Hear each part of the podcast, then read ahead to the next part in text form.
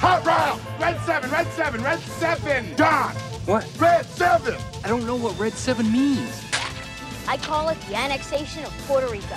You don't think that lame ass play where I run down the field and act like I'm lost is gonna work, do you? Booyah! That's what we call a sack lunch. Nom nom nom nom nom nom. Get me the ball. You need the ball. Get me the ball. Get me the ball.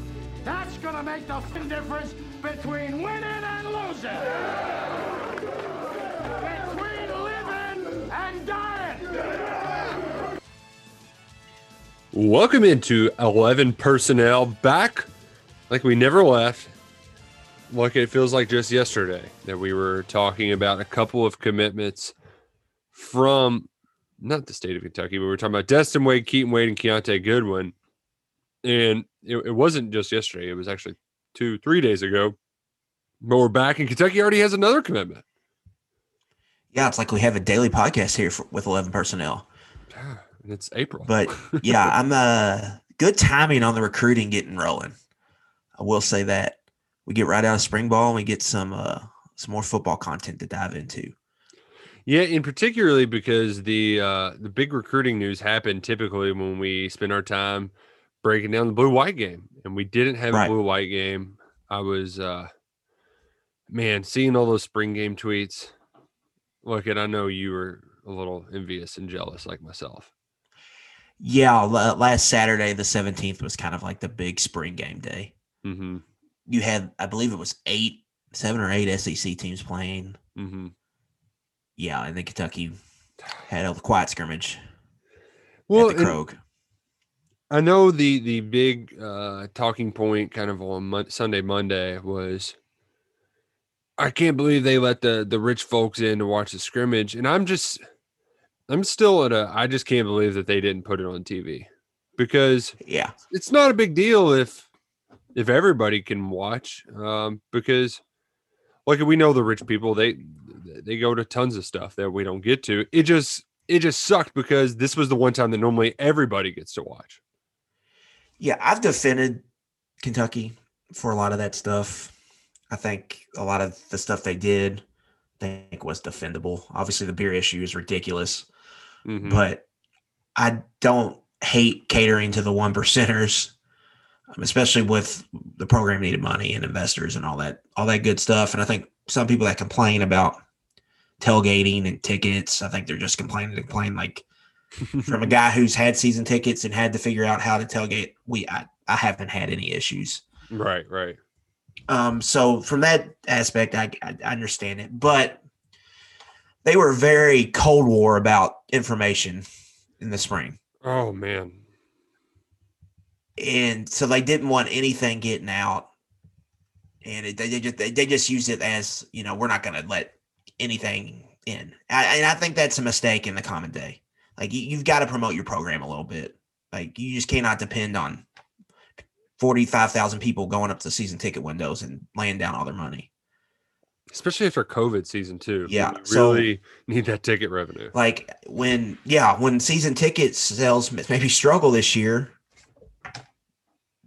you know that's part of the problem and then like if you're going to be shut down but you're letting letting some fans in but not others and you don't do any media access which now i, I know it's it's rich coming from me now now that i'm a full-fledged media member but it just i mean you know that's how when i was a fan that's how i would get information Yeah. it was from you know the media at least getting to see practice Well, and yeah instead of having to parse through um, some coach speak. especially whenever they're saying, "Hey, we're gonna have you after practice on Tuesday," and then oh, eh, 24 hours before. Sorry. Yeah, Can't yeah. I mean, whatever happened there happened. I'm not, I'm not going to get too sour grapes on that, but I just, I feel like it was a mistake. Like they could have figured out something, and I think they were very comfortable with like saying, "Nah, it's okay. We'll just go through without allowing anything." Yeah, Especially every other every other conference, or not every, excuse me, every other team in the conference did something, even Mhm. the teams that didn't have a spring game. Right, right. And you know, I'm kind of laughing through it now at this point because, you know, I you can't change their minds anymore. It's the deed is done. Right. I'm just still we couldn't get e- even the boring parts of practice, you know? because I I can only trust what uh, Broadway Joe, who got to attend practice, says so often. You know what I mean? There's there's only so much you can do and trust, and even just to make a day out of it.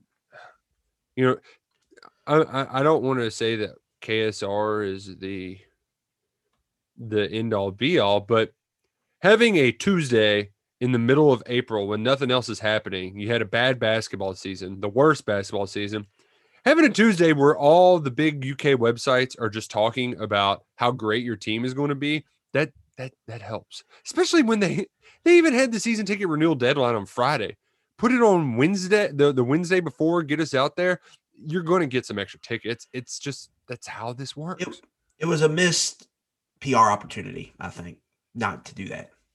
They've had a lot of good things happen in the offseason. They've got that bowl win momentum. Mm-hmm.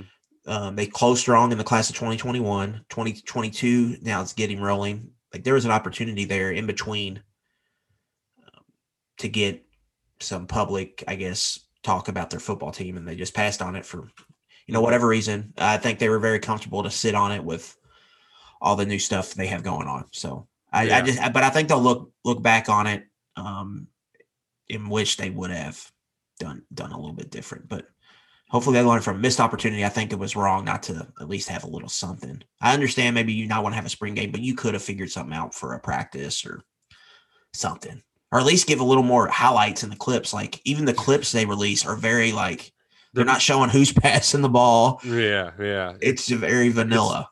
tight shots from the sideline where there's somebody blocking your view, you know. I mean, Right.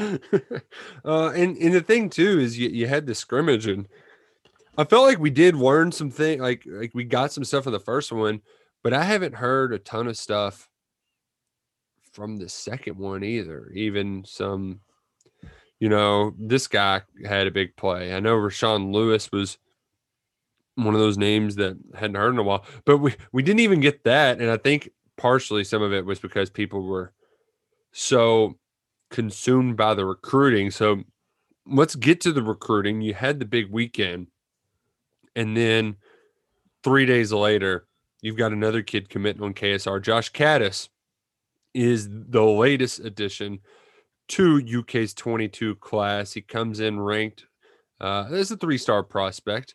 I haven't seen how it's affected the rankings yet. I haven't checked that out, but Kentucky was top 10 after the weekend. I'm, I'm sure they're just going to probably stay the same after the addition of Kattus.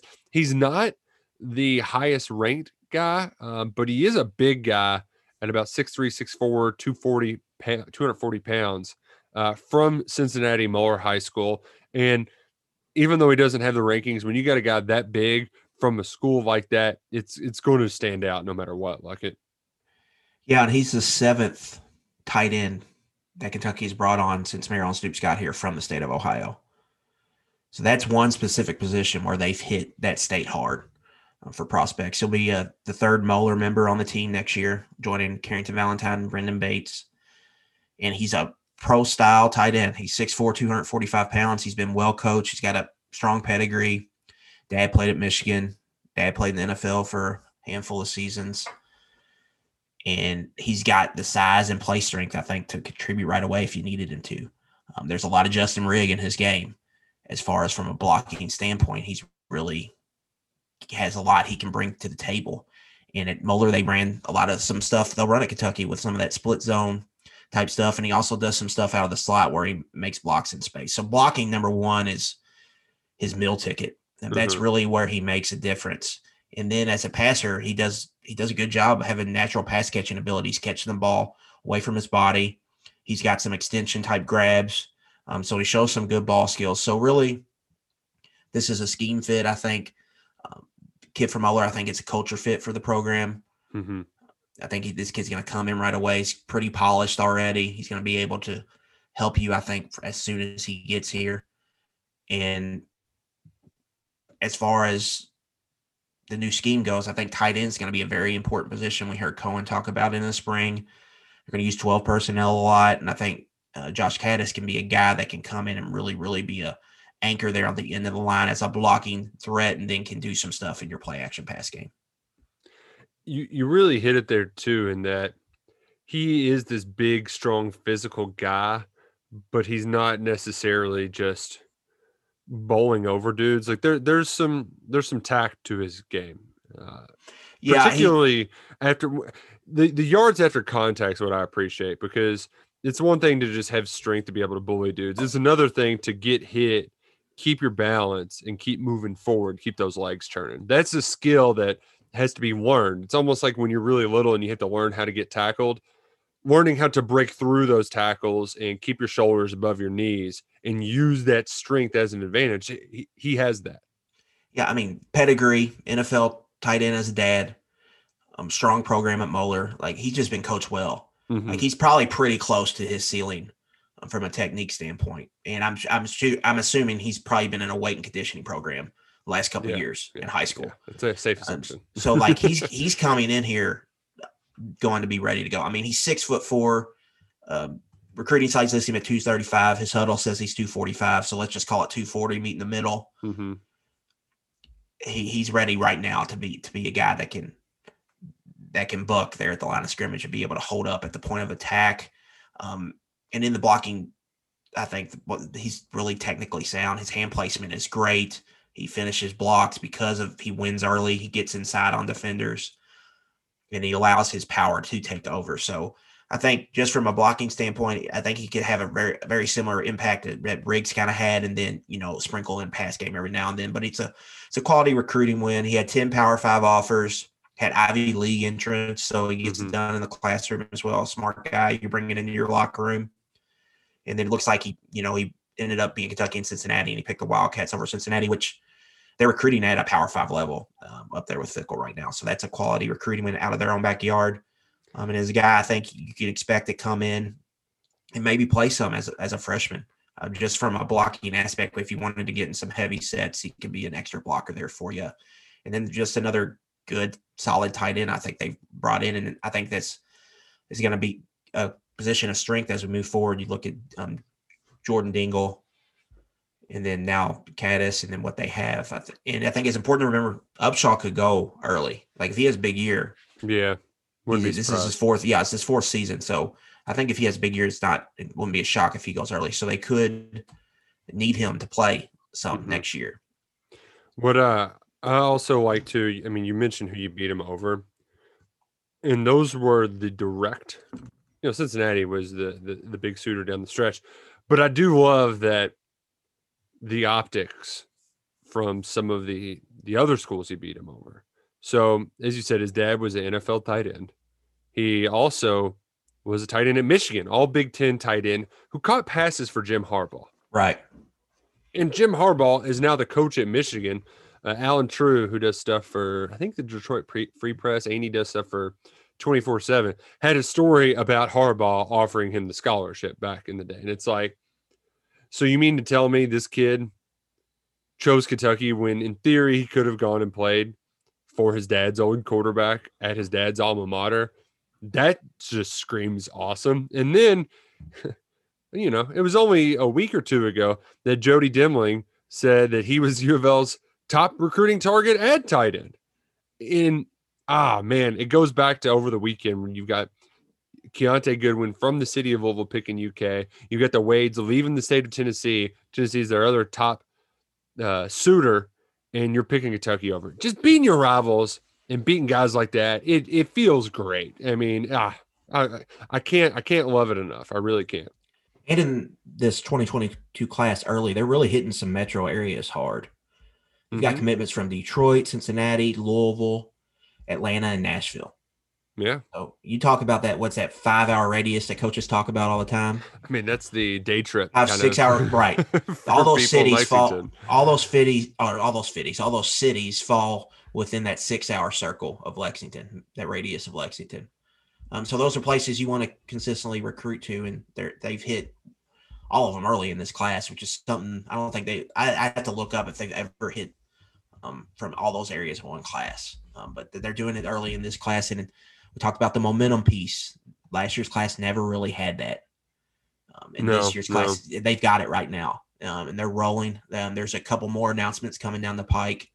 Alex Afari on May 7th, a corner out of Cincinnati. hmm Kamari Landers, I think that's his first name out of Detroit, an offensive lineman on May 9th. Um, they very well could get both of those kids when when those two pop. So I don't think this momentum is going to slow down anytime soon. It seems like they're going to get in the summer and really have maybe, you know, 15, 16 commits by July. Yeah. Maybe have most of that class wrap, for the most part wrapped up, and then you're just going after some big fish for the last, Mhm. you know, five months or so. Doing that and doing some retaining. You mentioned Right. Detroit. You ever been to Detroit? I have not. I haven't either. I hear it's not as bad as people say. And it's also, you know, short drive to Windsor. Here Windsor's pretty nice. I never really realized how close it was until recently.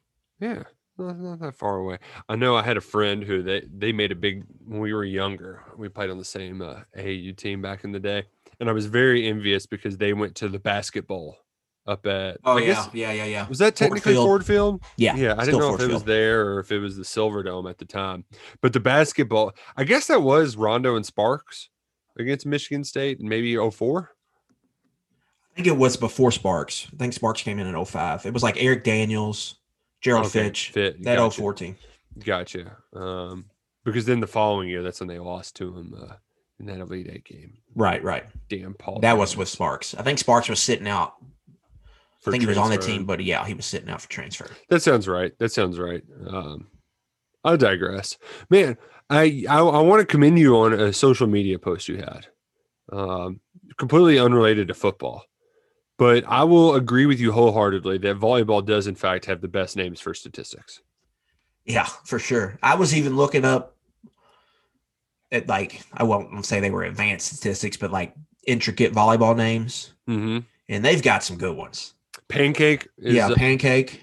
is, is used there, and that's quite literally you make your hand like a pancake and you slide it under the ball. I don't know how.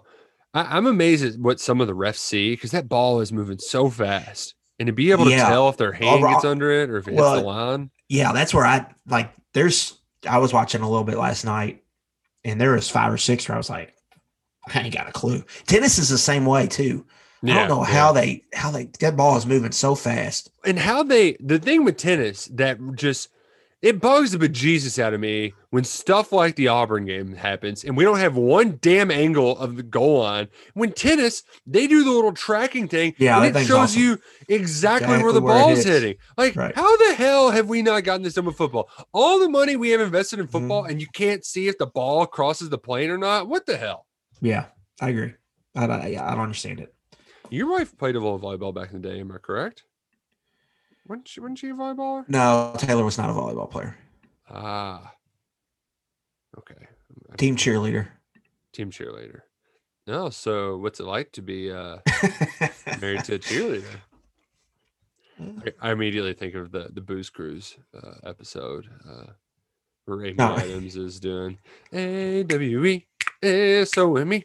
Awesome, awesome. what we are. It's really sad that I can remember a cheerleader's chant from an episode of The Office. I have a problem. Uh, Uh, when you said office, the first thing I think of is they go to I can't where um, Mindy Kaling's character has that party. Oh, and they're Michael tells him it's a cost his girlfriend. It's a costume party. He shows up in a cheerleader costume. It's the Diwali, yeah. Oh, yeah. yeah, there he goes. You said it was a costume party. Yeah. That's what I think oh, of. Man, great episode. Then he asked her to, I think, marry her there or something. Yeah, yeah, pretty wild. Um, but uh, shout out to the UK volleyball team. They they are a W E S O M E awesome. Uh, and the thing is, is I've watched, you know, I've, I've watched them previously. They haven't ever looked this kind of in control. So I'm very excited to see what happens on Thursday. Uh, and ho- hopefully they can get to the ship on on Saturday. The the Washington team they're playing, they're the, you know, the, that that that lucky uh, rabbit's foot's got to run out of juice sometimes because Yeah. they were they the, the game was basically over in the fifth set against Louisville. They were down five nothing, then 10-4, 11-5, and found a way to win. They've won every game in five sets, and UK Yeah. has not played It past the sounded third like set. it should be them and who's the number one seed? Wisconsin, who played Wisconsin. poorly against uh, Texas, Florida. Florida. Florida. They- they- are playing Texas, and Texas look Okay. good. So that game should be pretty contested in the nightcap. Uh, but man, Yeah. it, it would be awesome if UK could get it done. It's a shame, can't you know, the time that they're crushing it, you can't fill up the stands because they draw some big crowds that Final Four. Uh, so Yeah, I've seen, I've watched those in the past, and it gets pretty. Ra- Excuse me, it gets pretty rowdy. you need to get Hey, that frog out of your throat, buddy. Yeah, come on. I think we're good now. Okay. All right. Yeah. Get, get that out of there. Um, let's go back to spring football. It's kind of we're here to talk football, I guess. As I said before, we didn't have the sort of, oh, you should have seen so and so's catch. I think some of it, I think that is a byproduct of actually a good thing. And that's some of the plays that might have otherwise been extraordinary in previous years are becoming more routine where hey uh as brad white says they got some beaters out there. There's just some plays where they're going to beat you on. And i love seeing in some of the the photos that you have good defenders guys like taj dodson who received a lot of credit chasing guys down the field over the top. Because i mean especially a year ago josh ali is getting so much attention. There's no way he's running free but in, in in the play action and the kind of how they're scheming guys open. I, I from a big picture standpoint, I did something on what we learned from the offense, and that was kind of more in the from a personnel standpoint because, like I said, we didn't really get to see what Coen's going to do. We just know that it's kind of like the Rams. But I think the whole debate over what was wrong with the passing game is like, well, maybe guys just can't get open. I don't think guys were schemed open enough last year. And this should be a new byproduct of Liam Coen's offense is that he is going to be able to scheme guys to get some separation to make the quarterbacks have some easier throws and really stretch out that defense. Well, the thing with last year was teams were just press man in Kentucky, and they couldn't get off press coverage on the outside, so no one was open. And I think the big selling point with Coen was, I think they talked about this either at Stoops or Coen in the introductory press conference, was that he showed what he can do from a schematic standpoint, formation standpoint, where he could get defenses out of that and where you can make where you can get them in predictive coverages and then you can run stuff off of that where they, they can't they can't press you. Well, a lot of it was like condensed bunch type formations, Mm-hmm. stuff like that. And so yeah, I think that's that that's been a big selling point. I think overall the players seem excited about this offense. And even we've heard it a lot from the defensive players too. You know, in these settings, it's a lot like especially in spring ball and fall camp, it's a lot of you know, offense and defenses going at each other. Ones versus ones, too. Yeah, and they're not like going to be super complimentary of the other Mhm. party because that's who you're facing. You don't Right. you don't have an opponent. That's who you're going up against, and you know it's a competition. But we've seen the defensive guys go out of their way and be like, it's totally different. Like they were very complimentary of the offense Right. um, in right. more ways than one, which I think is is probably a good sign. No, you're you're exactly right. Uh, to to get a little bit more into the weeds, let's just share some of our most pleasant surprises. Eh, Hell, they don't even have to be the most pleasant. Let's talk about our surprises from spring practice. Luckett, you get to go first. Yeah, number one, Ladies Uh, first. Jeremy Flax, Got in him. Coen's words, is a, a cornerstone of the offensive line. So he's locked down that right tackle spot. And we now know what the starting lineup is going to be on the offensive line Mm-hmm. with Austin Dotson as your third guard. And that, now, assuming Quentin Wilson is holding down center, which it seems like he is. So that I think was a positive development. That was a guy with a lot of talent coming from the JUCO ranks. Sounds like he's gotten in shape and that he's he, I would assume he's playing really well at that right tackle spot. I think is a very, very good sign and was a surprise to me. I didn't think we'd hear about hear that in spring ball that anybody had locked down that spot. That would be a wide open competition going into the fall. But it seems like that's that's his to have, and then it's all about the twos who, who's going to emerge from that group to maybe How healthy is. Nasir Watkins? You know, we just Right. we got no idea. Um, yeah. I well, think- if he's if he's healthy to go, then you got I think three good tackles there. yeah, Sarah can play both spots in a pinch. hmm And then you got three good tackles there. And if Jager Burton comes on, like it sounds like he is, then you got two solid guard options off the bench. So you're looking at you could be eight deep by October, which would be a very good place to be on the offensive line. Yes, no, you're exactly right. And it'd be kind of like going back to the the early days where they were just running in nine and just keeping Right. John Tothan at center. Uh, Right. which man, that was five years ago. oh man, uh, I, I, was having this conversation with uh, my radio co-host TJ today over on Kentucky Roll Call. If you don't listen to it, we we talk every morning, seven to nine. It's pretty good stuff. Look us up. Uh, he uh said, "Man, it's already." You know, we were making all the 420 jokes. It's already April 20th. Like Derby's yeah. next week. you know, like the time it, for as much as uh, the the pandemic time really stood still, now that things are going and happening, it feels like it's flying by.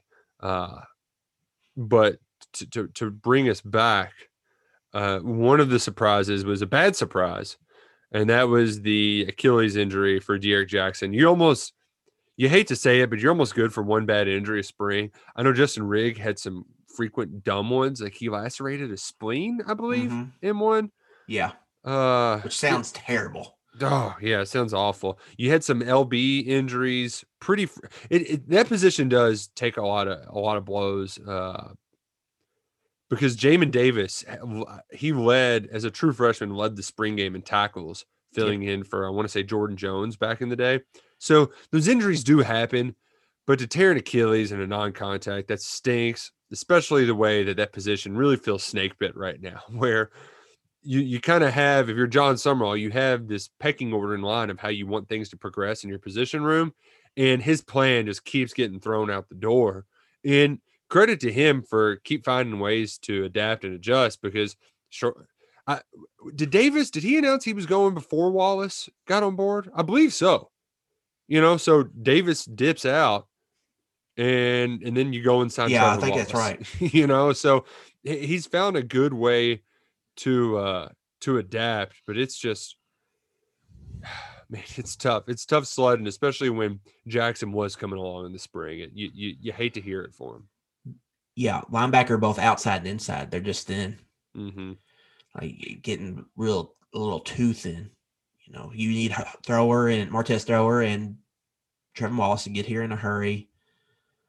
You've got to hope Luke Fulton is maybe ready to play and help you right now. And then hopefully Wallace can get up to speed right away. But even on the outside, man, you know, the lights riding on Weaver getting back healthy. They need Wright to be a, a steady and force. And we heard about that medium spot. They're going to lean on that, I think, safety um, to play a lot this year. They're going to be a lot of sub packages, five, six defensive backs on the field at a time.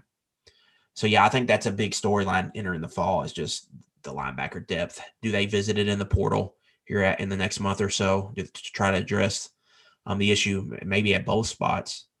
Um, I think it's something going to be something for us to monitor. But yeah, linebacker I'm, is definitely a concern. They're going to get one, at least one, uh, probably at at outside, um, because you. I mean, you already did get one in Luke Fulton, and yeah, and you know, I they like him, but I don't think he's he's completely ready right away. He can yeah, be serviceable. Great. I mean, he hasn't played much. Yeah. Uh, and then Jared Casey is kind of similar in that he's coming along, but how much how how much are you willing to trust him? And I think that's yeah. going to ultimately help them decide if they're going to go get somebody or not. Well, and with Sumrall's comments about Casey, the big thing was I think they're excited about him.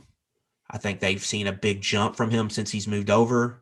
Mm-hmm. I think long term, I think they think he's going to be a pretty good player, but they're not ready to put too much on his plate.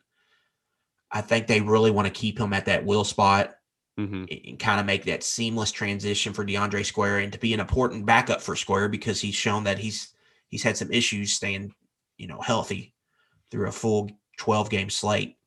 And Square also has the mental fortitude to move over to Mike, but you, you bring up the durability issues and you don't want to yeah, that's one of those. I think that's one of a position like you've got a very good will linebacker, and then just an okay Mike. or well, you don't want to don't want to sacrifice a very good spot, move him over to a spot where he might not be as good, and then the guy you're replacing him with isn't as good as my will, or he him at will. So I would keep him there. It's just figuring out that who you're going to put plug in that next spot. Mm-hmm. And Casey, I think, is going to get some snaps there, but I think Sumrall's comments were that, you know, he complimented him a lot, but he also said we don't want to put too much on his plate yet. Um, so I think they're still trying to bring him along slowly. So then that just leaves kind of at Mike, at least Fulton and Trevin Wallace. Yeah, that, I mean that position is a lot to ask of a true freshman to come in, especially early or not early enrollee. Mm-hmm. So I mean, it's going to be very interesting what they do there. Um, it's going to be something to monitor. I think they really need to highly consider p- potentially bringing in a transfer because separate from outside linebacker, you can easily go sub package and take it off the field. There's no real taking the Mike off the field. Yeah, yeah. You have to have somebody in there in the middle. So I mean, it's just it's tough, and they've had a lot of turnover there lately, which scares me. They're kind of due for kind of a step back, I think, at the spot after losing the quality players they've lost.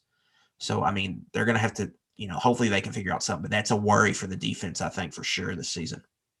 If they do go to a portal to the portal, I know of at least one name that's not in there yet, but was would be a nice stopgap that previously was a four star recruit and just played at the power five level. Yeah, that's So- all you're that's all you're looking for. If So you do go to the portal, you're just you- looking for a guy that's played, been in some wars. He doesn't have to be great, just somebody who can be serviceable for you there. In like you said, a stopgap to potentially give Wallace time to grow into the spot. hmm Yeah. So if he if he if this guy jumps in, you'll know who I'm talking about. But uh, well, you know, we've got to play the wait and see game with that. Who who knows where UK is going to end up going ultimately? Ultimately, like it next spring surprise. Next one was just Coen or Coen Coen coming out and not shying away from it that Chris Rodriguez is going to be the feature guy of this offense. That they're going to ride him for what 25 carries a game. And he said that like the second practice, so there wasn't much we got to get him the damn football. from a from a football standpoint with the new coordinator's own eyes that he saw. But yeah, that's a big emphasis point. I think that yeah, he's gonna they're gonna ride him. He's gonna be the workhorse this year, and I think that's some fans wanted to hear and something I want to hear. He was the most efficient player in college football last season, and to see him with a heavier workload behind a you know a still pretty good offensive line, I think it's something to be excited about. Um, but yeah, the, the fact that they they went all in that early I, and admitted it, I thought was they caught me a little bit by surprise but I think it was a good thing to hear. No, no, it's it certainly was.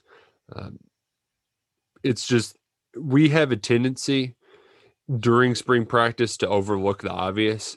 Um, you know, you can only say so many good things about Wan'Dale Robinson, um, but even he is a new guy. We know Chris Rodriguez is great, but you're not going to hear uh, a bunch of stuff about you know uh, how Chris Rodriguez is shining in practice because it's like, oh well, duh, uh, you know? Yeah, but I, I will say one of those guys who I expect it from, but was nice to hear is that Josh Paschal has the the he's doing what we kind of anticipated him doing all along, and that's using his explosiveness to be a difference maker at defensive end because he's he's in that kind of tweener spot where he's as a jack he's a little bit too big. Um, you know, he's almost like a slow jack, but he's a fast and not twitchy enough at Jack. Yeah, yeah, But- but, he's really twitchy for that position. We Right. didn't see it much last year, but he's also, you know, he had to beat cancer by God, and then he also only it, it- it takes time when things are moving fast. And I just loved hearing Yusuf Corker just beam over how well he's played. Even Mark Stoops too, which he doesn't talk about anybody. No, no, no, no. But but Paschal was on the way to doing that last year, and then he sprained his knee against Mississippi State. Those first three games, he was as good as any interior defensive lineman in the conference last year. He was a star and was well on his way to a monster season. And then he tweaked his knee, and he just wasn't the same player. So Mhm. for me, it's all about keeping that dude healthy. Yeah, like if yeah. I was coaching him, he wouldn't be like when they're scrimmaging. We don't need to see you scrimmage. Like that's because he's a he's a bona fide playmaker when he's hundred percent at that position. That's a perfect position for him. He's a guy that can get 12, 13, 14 tackles for loss in a season. And cause three or four fumbles and just create a bunch of havoc and that's what they on the need. inside. Right. That's what they missed last year. They did not have a ton of of havoc in in the backfield. Uh, they need that, and if Paschal is healthy and able to provide it, that that also takes a little bit of stress off the edges. Where, you know, then you might only need if if Wright's healthy, what then that- you might only need to rely on him as a as a rusher, and you can play a bunch of nickel. when you have a player like that or a system like that that that can do that, what that does, it just puts teams in passing downs earlier. And so then your pass rush can get ramped up. And then when you get teams to predictable pass situations and you can create a pass rush, that's where turnovers come. I Getting uh, teams behind the chains. That's what that's the name of the game. Getting them behind the chains, and then when you're second and third and long, um, the game is tilted toward the defense's favor there. And so if you can get that, if you have a guy that can consistently do that, consistently get you in second and 12, third and nines, that's that's a recipe for success. love love getting teams behind the chains. We also love that phrase. It's a great football phrase uh, that we need to say more often. But as Paschal is one of those, uh, you know, we we typically like to think about the future when it comes to spring practice. My biggest takeaway, the one that was most shocking to me, and the one where I'm going to be like, hand up, I was wrong about this guy, is that Kaiya Sheron's legit. That I, I we I know we mentioned it a few weeks back, but uh, I certainly wrote him off when he was a guy that Hinshaw handpicked to bring in. Hinshaw doesn't do well developing quarterbacks. You just think, oh well, yeah, I don't know about this guy. But n- not only does he have the big arm, but he's also got the kind of composure and demeanor you need as a quarterback. That you know you can't tell from film. Uh, We saw him throw a, a, a, a game-winning touchdown pass, put together a one-minute drive to win a state championship game. But you know, there- there's also in the back of your mind that okay, this is, you know, no offense to 2A football. I love playing 2A football, but I mean, the dude was wide open on his touchdown pass. You know, he could have Yeah. put it in the football. So, like, you just don't. I, I, I didn't know enough to have faith in him, and for him to come out as an early enrollee and jump out like that. Not only is it just good for the future, but man, when you miss on a guy like Gavin Wimsatt, it just you can exhale a little bit, knowing that you you've got some in the tank for later. Yeah, with with Sheron, his junior tape I liked, um, but I wrote down when I wrote that piece, I wrote down in my like my own personal notes that I thought the Somerset offense was really good. I thought they schemed up that really well. There was a lot of guys open, but he had some traits there that I liked, and I wanted to see his senior tape. I was really excited to see his senior tape to see how he developed, and then he just got injured, and there just Yeah, wasn't much yeah, there. He missed he missed quite a few games.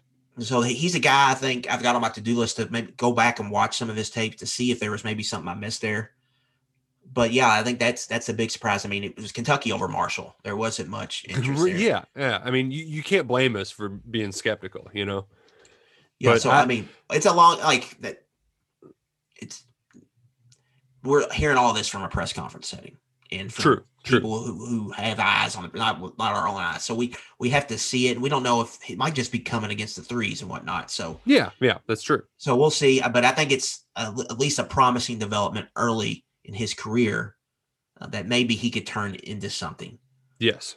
And so I think that that that's a good sign. Another guy who kind of fits in that same description as a big surprise. Um, this isn't a guy on my list, but I think we need to throw him out there. Uh, Clevan Thomas, just kind of Yeah. an yeah. emergence as a redshirt senior. Oh, really thought he was going to be on his way into the portal after this. Yeah. I, I had I think every uh, no, I think both of us did, and a lot of other people did. Yeah. Um, but uh, very happy for him to make the most of this fresh start because you know how it is. Uh, everybody thinks a coach has it out for him, you know, and sometimes that actually might be the case. I don't know if that was Cleveland, but maybe he thought the coach had it out for him, so Yeah. he wasn't doing what he needed to. You know, there's there's so much stuff happening in the minds of these college kids. We don't know, but I'm very happy that he made the most out of his fresh start.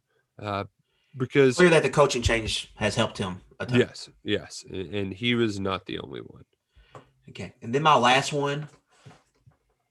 This guy came in, Wan'Dale Robinson, with all kinds of praise. We all know it. But I think the universal teammate praise he's gotten so far in practice, I think that's a very, Yeah, very, yeah. very great sign. No, you're you're exactly right. Um, I because uh, you could have a transfer come in and be the cock of the walk, and Right. Well, yeah, it, he walks in like that, and all his teammates think that. And I guarantee some of the defensive backs are like, I don't let me see this guy. Like they can talk all they want, but let's see him actually go out and make plays. And I think he's he's shown that the ability to do that. Josh Paschal, what did he? He called him like a the um the truth. I think. yeah, the truth. Yeah, and so um, I think, and it's become it's come from multiple players. So I think he's going to be a guy that's all signs point to a monster season for him. Huge season. Yeah, no, you're exactly right. And there's one other. Just I just was shocked to hear this player's name, but Rahsaan Lewis made multiple big plays in scrimmages, Mhm. and I didn't even realize he was still on the team. I just, you know, um, just no idea. you know what I mean? Yeah. Uh, Yeah, I, you, you just completely forget about those guys. They're really placing a premium on speed.